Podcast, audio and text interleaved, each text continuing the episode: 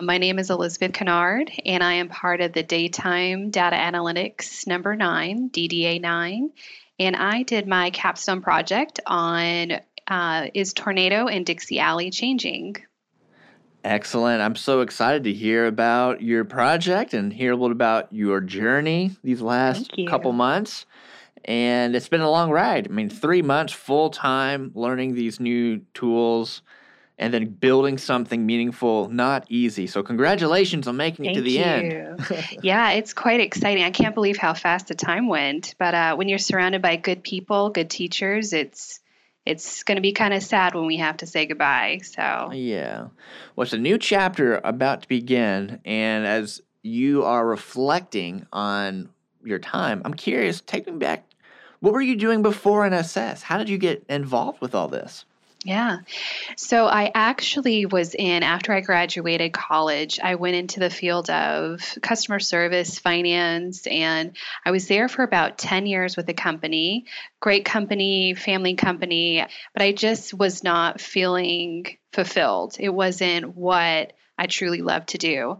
So I decided to take some time and, you know, just be a stay-at-home mom and love that journey and that and that portion of my life and figure out what I wanted to do career-wise. And then unfortunately COVID hit around the same time. So um, but I was able to stay home with the kids and not worry about job or anything like that. And I was also helped uh, able to help out my siblings and their kids because they're in the medical field. So, in that crazy time, and ended up kind of being a, a little bit of a, a, blessing for for our family to have a little bit of reassurance for me being home. So, um, but when everything kind of got back to normal, is when I really thought about what I loved about my previous job, and that was always analyzing reports and figuring out why something worked and why something didn't. So I knew this was kind of the area that I needed to go in. So that's just that's how I got there. I love it. And you did it.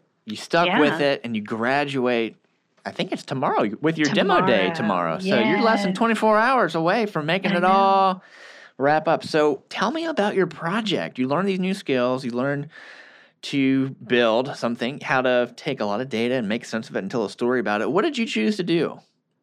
So I actually did my capstone on analyzing tornado in Dixie Alley.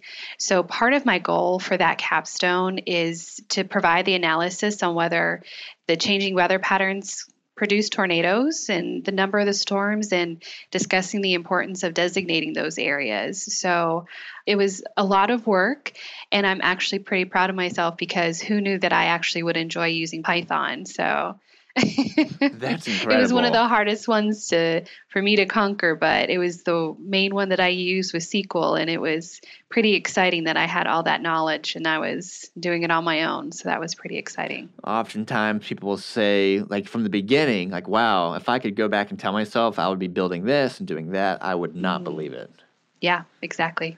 And there you go. So anything else you want to share about your project? Any other findings? Tell me a little bit about once you could build it the way you did. What did you learn from the problem you were looking at?